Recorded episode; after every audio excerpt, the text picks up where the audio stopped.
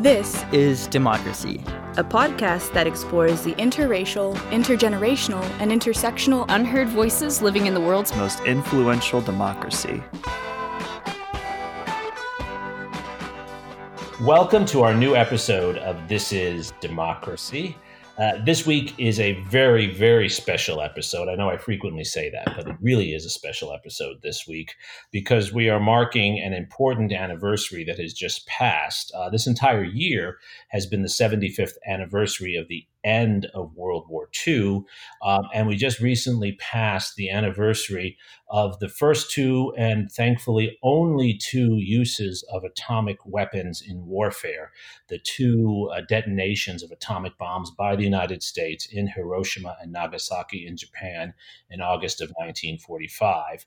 And we have with us three scholars who have been part of a larger project uh, documenting, writing, analyzing, and in particular, most recently, collecting photographs of what occurred during these terrible bombings in August of 1945, helping us uh, 75 years later to remember, to process, to learn, and hopefully to improve ourselves based on the, the horrible uh, experience that these photographs depict.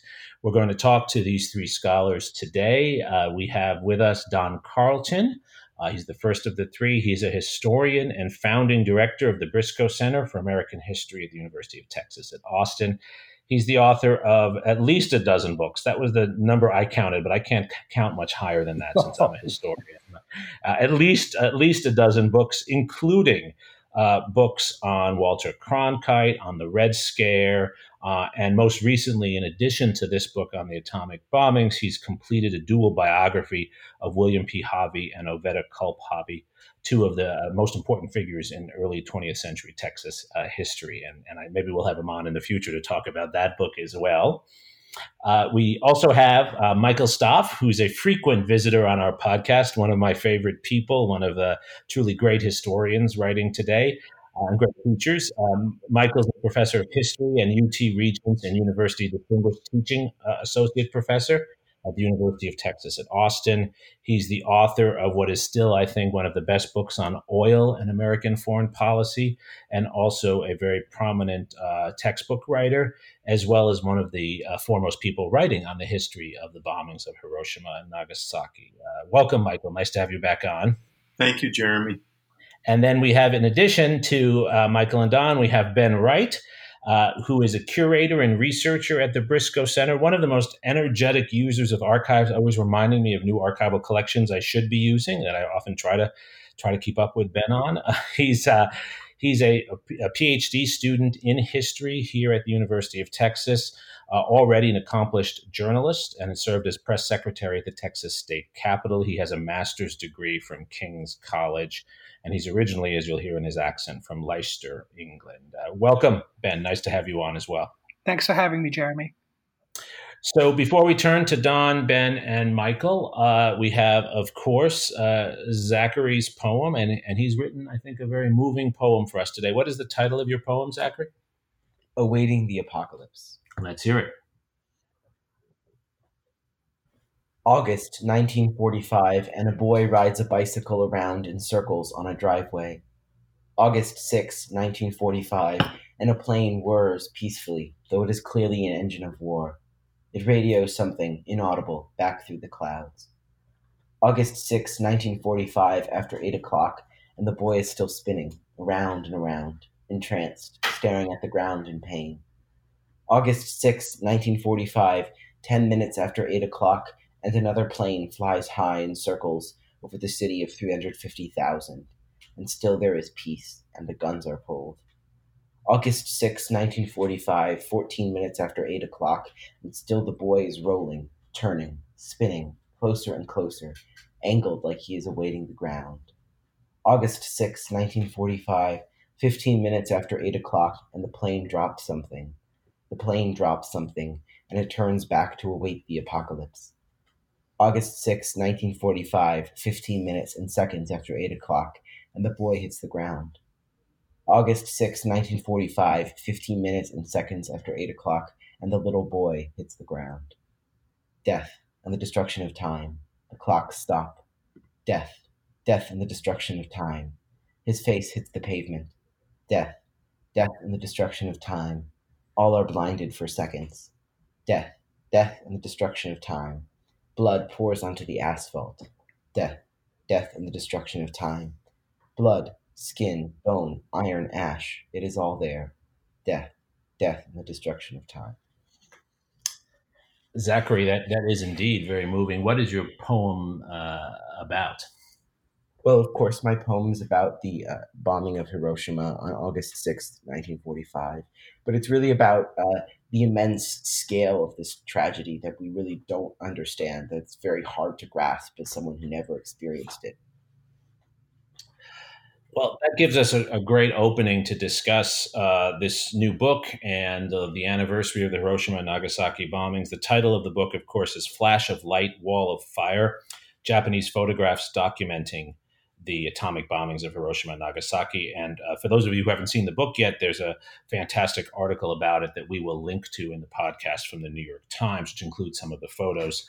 Uh, Don, how did you uh, and this august group come to uh, work on this project? Well, Jeremy, uh, the Briscoe Center has been specializing for oh, several years now in creating uh, a huge archive of leading American photojournalists so um, in the well, I guess it was about 2015 or so, um, the anti-nuclear photographers movement. Uh, they had had this project where they gathered uh, something like 820 or 830 photographs scattered in different locations, uh, many of them never published. And they created a digital archive. They scanned all the photographs, uh, and they created this uh, archive of these photographs as evidence uh, to show people uh, what the you know the horrific after effects effect, uh, of the bombing of uh, Hiroshima and Nagasaki. Um, they published those photographs in two books and two volumes, one on Nagasaki and one on Hiroshima in Japan. It did not have circulation outside of Japan, however and it, it got tremendous attention in Japan. So they got the idea that they would really wanted um, the American people to have a chance to see these photographs because, as I said, most of them had never been published, or many. And, uh, you know, there's only been a few photographs really that have made it to these shores of the after effects of those of the bombings. So they, they sought out Hank Nagashima, their associate, who speaks fluent English and asked him if he, and he has family here in the United States, and they asked him if he would come to the United States and seek a publisher. And so, out of the clear blue sky, I got an email from Hank uh, asking if we had any interest in doing this. And so, you know, my immediate reaction was yes, uh, we do have an interest because uh, I would like to add uh, this digital uh, photography collection of these 800 or so images to our photo archive, uh, which is a very important uh, archive, and this would be a great addition. And uh, and then we could also publish a, a, book. However, there were a number of questions that I had that had to be resolved before I could actually agree to do this. Uh, and the number one question in my mind is that uh, uh, you know I told Hank that he surely was aware that this whole uh, subject was very very sensitive in the United States in a different kind of way than the way it was in Japan. Uh, and I we I recall the the controversy that occurred over the Smithsonian uh, Museum's uh, uh exhibit of the Enola, Enola Gay uh, in 1995, and uh, all of that problem. And so I said, you know, I'm I'm, I'm not shy about posting these photographs, but uh, I, I need to know uh, if there is a, the I need to know more about the organization, the anti-nuclear photographers movement, and I want to make sure that uh, this isn't some sort of extreme nationalist organization in Japan, uh, you know, in some way, or or that there's some sort of uh, um, effort that you know some kind of an agreement that we'd have to reach where uh, we would be assigning guilt, war guilt, or really refighting World War II uh, and the whole decision to drop the bomb on Japan Uh, I wasn't interested in our getting into that because there are entire libraries full of books uh, dealing with that, all of those issues. And uh, my interest in this was really what I felt was probably going to be the same issue, interest that they had, and that is that we have we're no longer enemies, Japan and the United States, but we have a common enemy, and that's nuclear war. Uh, and that's how why we would, would, be, you know, one of the reasons why we would publish this book, uh, not to refight World War II or re, or uh, really re-argue uh, Harry Truman's decision to drop the bomb, uh, but instead uh, to really acquaint whole new generations of the horrors of nuclear war. Well, it turned out that's exactly what their purpose was as well. And once we got that understood, then we started moving forward with the project. And we acquired the digital photographs. They're now in the center. And we immediately began the work um, trying to do the book and a major exhibit. I brought Ben, Ben um, right into the project, and, and Allison Beck on our staff, who's uh, director of special projects. And the two of them uh, joined with me, and the three of us were a team uh, working on this whole thing to get this book published. So that's how this all came together. It was really a mutual interest in documenting this history uh, and, and also to maybe make a statement and to teach people uh, about what happens when you drop atomic bombs on, on, on citizens and individuals. Uh, and so that's really the point of this book. It's not to refight World War II uh, or, or any of that. It, it, it's to look to the future, to tell you the truth. It's to use this past, this history, as a guide to the future and as a warning, really.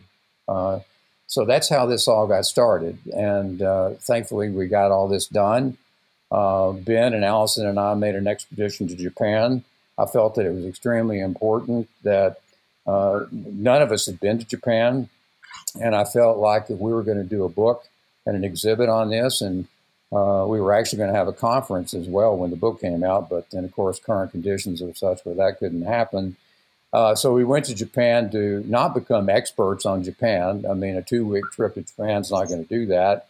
But I felt like we at least needed to go there and spend time and meet with a number of people, see the, the memorial museums in both cities, uh, and, and, just look at the topography and, and try to understand the scene uh, and go to the shrine. So that's what we did, and I felt like we learned a lot doing that.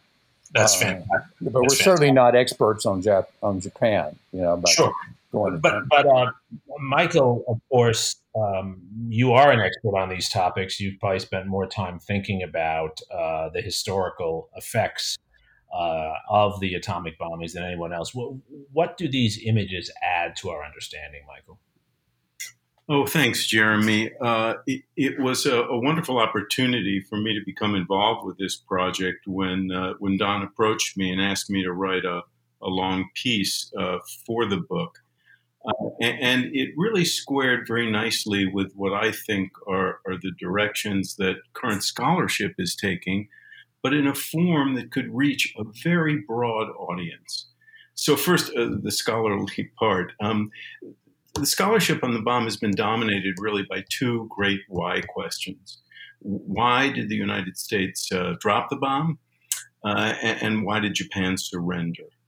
Uh, we have a pretty good answer, I think, for the first one, um, principally to win the war, but also uh, what our colleague uh, Marty Sherwin calls uh, for fringe benefits, not least cowing the Russians making it very clear that the United States now had an atomic weapon, rather ostentatiously slung on its hip, uh, with which to negotiate uh, uh a, a, a, longer term peace. Uh, so, so in a sense, uh, the, the, the, the, why the United States dropped the bomb is answered in a pretty straightforward uh, way with multiple ends in sight. The second question, why did Japan surrender, remains a subject of heated debate among among historians. Uh, some arguing that, of course, uh, the atomic bombs ended the war. Many more suggesting a much more complex uh, picture that involved not least the Russian declaration of war between the bombing of Hiroshima and, and Nagasaki, which exploded uh, Japanese myths about the possibility of uh, of a negotiated peace uh, using the Russians, uh, with whom they were not yet at war. Um, it, I don't think uh, that we'll ever have a, a, um, a, a, precise answer that will satisfy everyone. Uh, of course, there are even more complicated explanations uh, uh, for for that surrender. Um, but but the point being that this book now uh, is very much part of new directions that the scholarship is taking, that that historians have become interested in. Those why questions, as I said, have dominated the scholarship, and they also dominate the perspective. This is uh, the history of the atomic bombs from 25,000 feet up.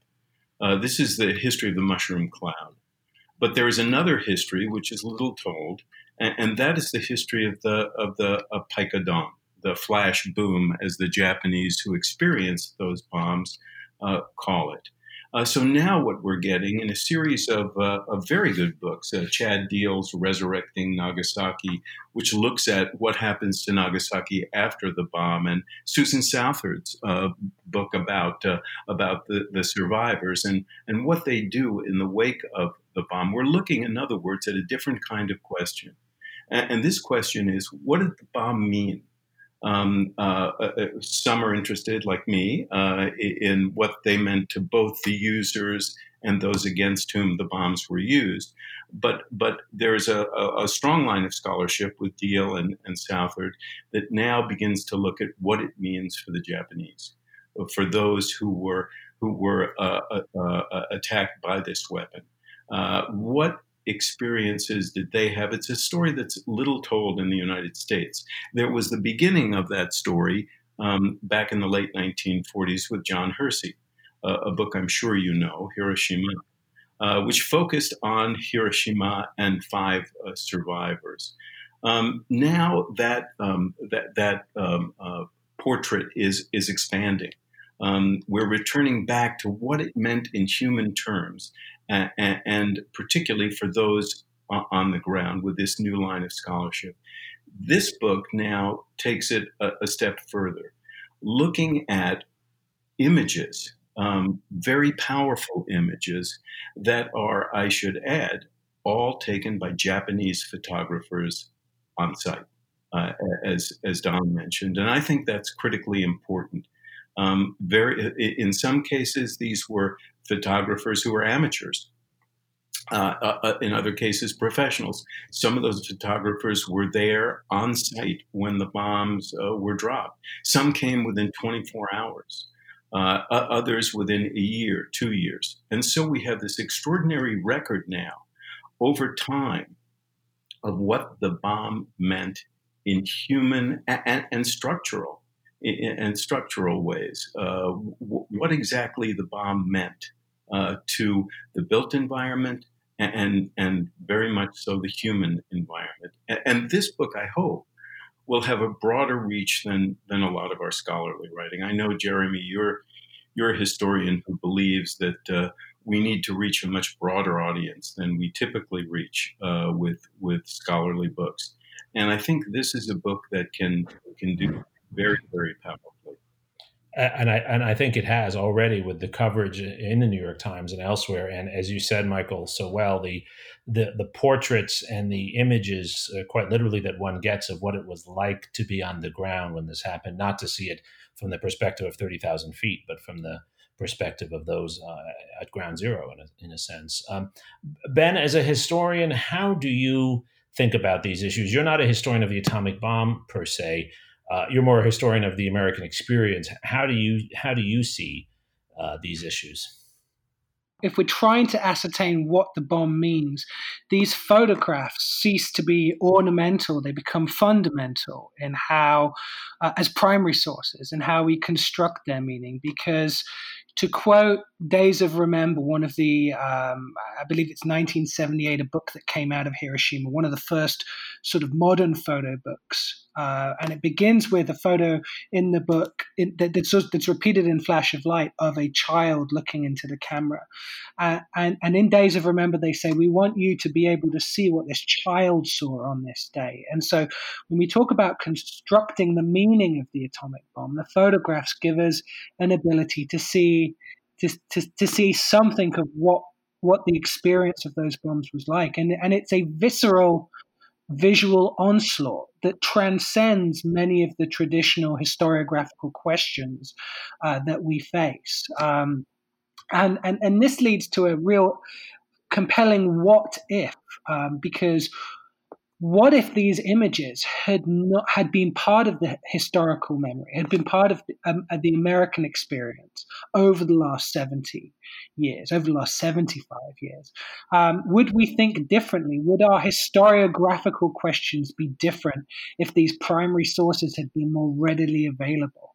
And would our public policy questions be different if these if this sort of visceral visual experience of the of the bombings uh, rather than sort of abstract diplomatic pontificating um, that w- that we've seen a lot of uh, uh, uh, since since the end of the Second World War. Would this change our perspective? Would it make us ask different questions? That's a great question, especially as someone myself who likes to study the abstract pontificating of diplomats. Uh, it's a very important question. M- Michael, how how did the experience, uh, such as it was understood, of the atomic bombings, how did it affect the thinking of Americans? Europeans, Soviet actors, many of the key actors that you and I in particular have spent a lot of time studying from the Cold War. What what legacies were there for the understanding of its time? Well, it, at the time, it was heralded uh, as uh, the end to the war. Uh, that that this weapon uh, saved many American lives, and uh, some argued, including Truman, Japanese lives as well. Uh, there were those who pushed back against that interpretation and who very early on suggested that neither bomb was necessary, that a negotiated peace could have been brokered, uh, and, and, that the real target was the Soviet Union. Uh, that's a thread that is picked up by later historians. But at the time, if you look at the, uh, at, at, for example, the public opinion polls uh, in September of 1945, they are overwhelmingly in favor of the use of the weapon, uh, somewhere between 85 and 90 percent. Uh, interestingly, uh, there is much more skepticism about the use of gas, of poison gas. But the atomic bomb, this is seen as a kind of uh, heroic weapon. Um, over time, of course, as it became clearer and clearer that there were longer term effects uh, of these weapons, that this was not simply a bigger bang for the buck, but there were serious problems with radiation and, and uh, and, and disfigurement.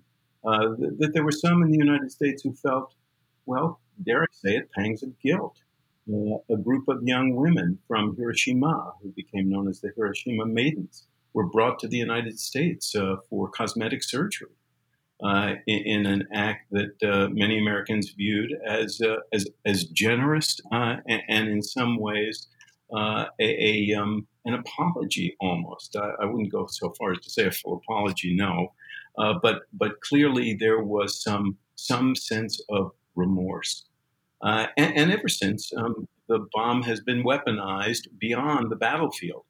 Um, weaponized in propaganda wars. Uh, uh, uh, so many of these photographs, for example, the photographs taken by um, Yosuke Yamahata uh, of Nagasaki, uh, he entered uh, Nagasaki one day after the bombing uh, uh of the city uh, and took a series of photographs for the Japanese News and Information Service, which was really an arm uh, of the military, a propaganda arm of the military. And those photos were designed to, to um, build courage among the Japanese people for the Ketsu-Go, the, the final battle.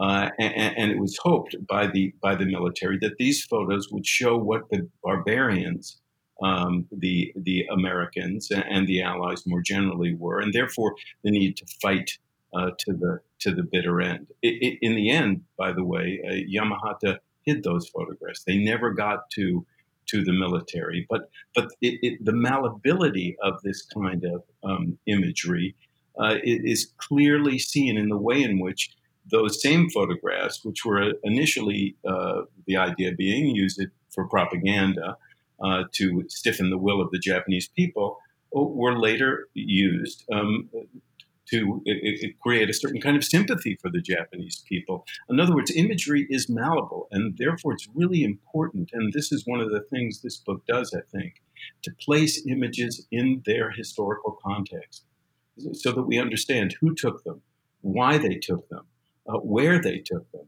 After all, a, a, photograph is, is simply an image. It, it, it doesn't come with um, a caption. Uh, you, you, have to fill in that blank. Uh, and I think this this book, uh, at least we tried to make this a book that could do that, that set these photographs within their proper historical context. Um, so Don, how come it took us so long for Americans to finally come to terms with the damage that the bombing did and the death that it caused? Why did it take 75 years for such a seminal book like this to be published in the United States? I think that's still an open question. I don't. Uh, uh, I'm not sure that we have come to terms uh, with uh, the destruction of Hiroshima and Nagasaki. I think it's a, a, an issue that remains alive. There's so much misunderstanding uh, about uh, why it happened, how it happened, what happened afterward. You can see why Michael was a Michael Stoff was a great choice to write the essay for this book um, because Michael has made some of those points, I think, in his comments. But, uh, you know, in my experience as a historian myself and a teacher, uh, I, have always been aware of how interested Americans are, or have been, I should say, in the story of the making of the bomb, uh, the scientists who were involved, the physics, um, the Manhattan Project, Los Alamos, and on and on and on and on and you know who flew the planes and and so forth and so on. Um, but once those bomb bay doors opened, the story kind of stops, and as far as Americans are concerned, um, you know, most Americans really uh, looking in, uh, away from the destruction or just don't think about it. The focus in this country, in my opinion, has been almost entirely you know, the story of, of the making of the bomb. Uh, that's and so that's one of the reasons why I wanted to do this book. When I had the opportunity to get these photographs and to get them published, uh, and get someone like Michael to put them in context, uh, it's because I don't think enough attention has been paid in this country to what happened after those bomb bay doors opened. So I don't, you know, I, I'm still grappling with this whole issue of have we, have we come to terms. I don't think that's the case. Ben, what what do you think about this, particularly um, as as I know you do in your own work, thinking about the long trajectory? What what were some of the the positive lessons that Americans took from uh, 1945, and what were some of the lacunas, some of the holes that you're hoping that these images and a return to this moment will help us to fill? I think I would say that there really is a sort of a history of absence with these images um, that that is more impactful than where they do show up because they show up so sporadically uh, over the over the following 75 years and, and American perceptions of um, of, of, nuclear war uh, um, are, are, are found elsewhere, are found in, in some of the things Michael spoke of. Uh, the end of the war coming swiftly and heroically rather than uh, nastily um, and inconveniently. Um, th- and we see a very different history um, in Japanese collective memory, where you have this sort of initial memory boom in the early 1950s when American censorship leaves with the American military occupation, and very quickly museums uh, spring up, photo books are published, and there's this there's this focus in Japanese collective memory on the end of World War II as um, in human suffering rather than in um, environmental destruction. You get the uh, photographer's view rather than the the the, door, the view from the bomb bay doors, uh, as as Don mentioned. Um, but I, I, think in general, it's it's a very tough thing to create a cartography of a perception over a long period of time, and and this speaks Zachary to to some of the themes of your poem that it's very hard to grasp something that you've never experienced, and and, and thankfully, uh, very few people have uh, globally speaking, um, you think of the billions of people that have existed and currently exist, uh, few people have experienced a nuclear war. And that's one of the issues today, I think, where part of the power of this book comes in, is that public memory of nuclear war is fading at a time when tensions between nuclear powers is on the rise. And I think these photographs give us vital primary source information into understanding what happens when nuclear weapons are used by human beings against one another. And so we're able to grasp something we haven't experienced in the hope that we won't have to experience it in order to grasp it. Right. That's that's very well said. It, it, it's it's similar to many other uh, apocalyptic experiences, and in, in some ways, uh, we're living through a pandemic now that uh, is not dissimilar from what many lived through in the early 20th century, but we couldn't imagine it again because we had been so far removed from it. And in, in some ways, it seems to me your book is about, and the lesson you're trying to teach is to remember what these experiences were so we don't forget the measures we need to take to prevent them from occurring again. Uh, Michael, do you do you see a fruitful dialogue developing around these issues? I know you you pay attention uh, as as I do and as other historians do, as Don does as well, to the resonances of this history today. You, are you optimistic about us learning further lessons from this, or are you concerned? And how do you think about that? I'm a historian, as you know, Jeremy, and if there's one thing historians know is, is that there's nothing so bad that it can't happen. Uh, and and I, I, I like to believe as well that there's nothing so good that it can't happen. So, so I, am of two minds, as, as always, like uh, like Harry Truman about about economists. Um, I'm, I'm, of two minds uh, uh, of it. On the one hand, um, the atomic bomb is a going back to the question that was asked earlier. The atomic bomb is a raw nerve for so many Americans uh, because it, it, in some ways it violates our, our sense of national identity, uh, of who we are as a people we we believe, and, and, there's there's evidence of this that we are a, a generous uh, and kind uh, uh, um, and, and, humane people. Um, but there's also evidence that we are susceptible to doing terrible things, and and, and I think this particular episode, one of the most controversial in in, in history, is one in which the, the outcome is questionable when you look at it from the ground up. When you look at it from the ground down, as Don said, from the bomb bay doors, from the perspective of the mushroom cloud, well, the war ends amid terrible destruction, um, but war is destructive. It's like John Hersey said, the, the first postulate of the theorem of war is death. Uh, and, and, certainly there's that. But when you see the degree of suffering that people go through in war, um, that that changes one's perspective. And, and my hope is that we'll be able to have a fruitful dialogue about the, the meaning of the atomic bomb for not just uh, the United States and not just for Japan, but for the rest of the world as well. Uh, and, and, and, look, 1945 was was a perhaps one of the most important years in, in world history because it was the year in which two great secrets now became public uh, with, with profound implications. The first secret, of course, was the Holocaust, mm-hmm. the actual discovery of, of the camps, which comes in the spring of 1945.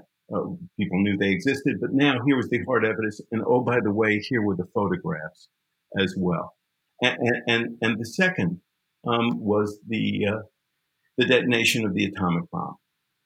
Uh, and so now, for the first time in human history, uh, humanity had the capacity to destroy itself utterly. And that's what the bomb showed. Uh, and what the Holocaust showed was that humanity has the depravity to do it. And, and, and th- those two lessons from the war worry me still. Uh, as, as I watch um, uh, the world go up in relatively small flames here and there, um, who knows right.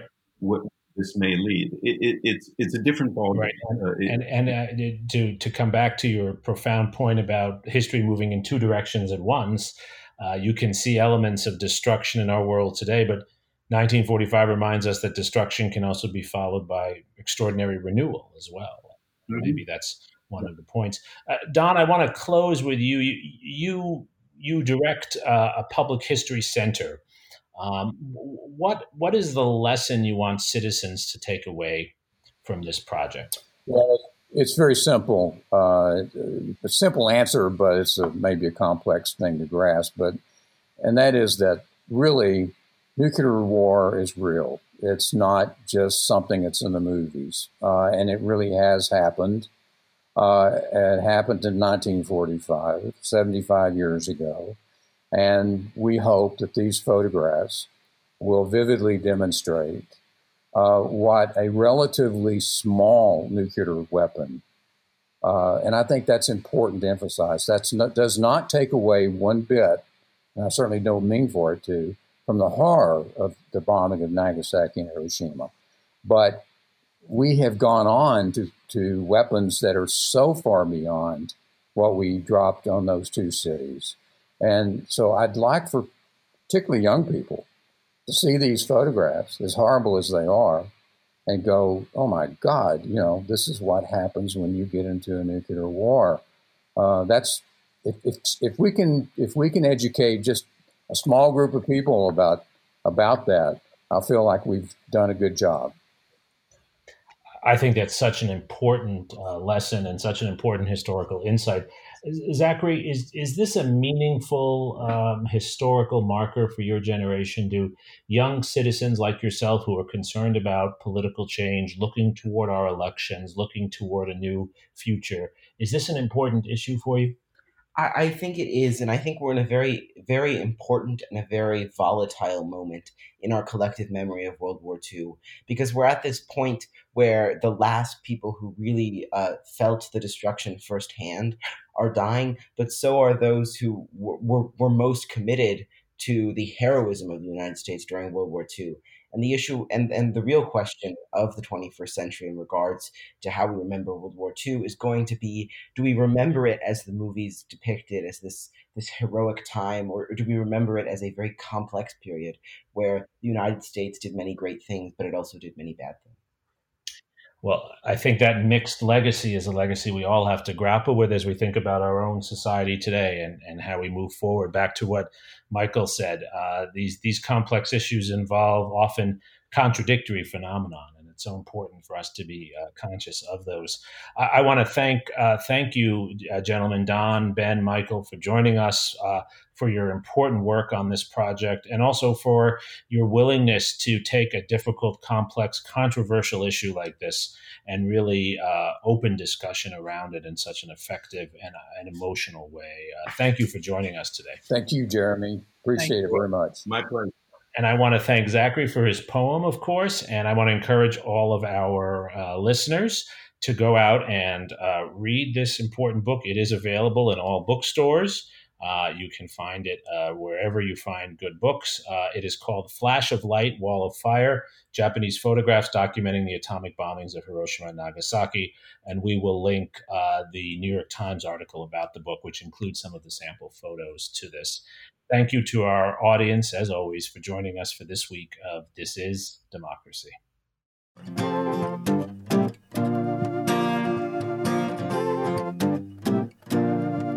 This podcast is produced by the Liberal Arts Development Studio and the College of Liberal Arts at the University of Texas at Austin. The music in this episode was written and recorded by Harrison Lemke, and you can find his music at harrisonlemke.com. Subscribe and stay tuned for a new episode every Thursday featuring new perspectives on democracy.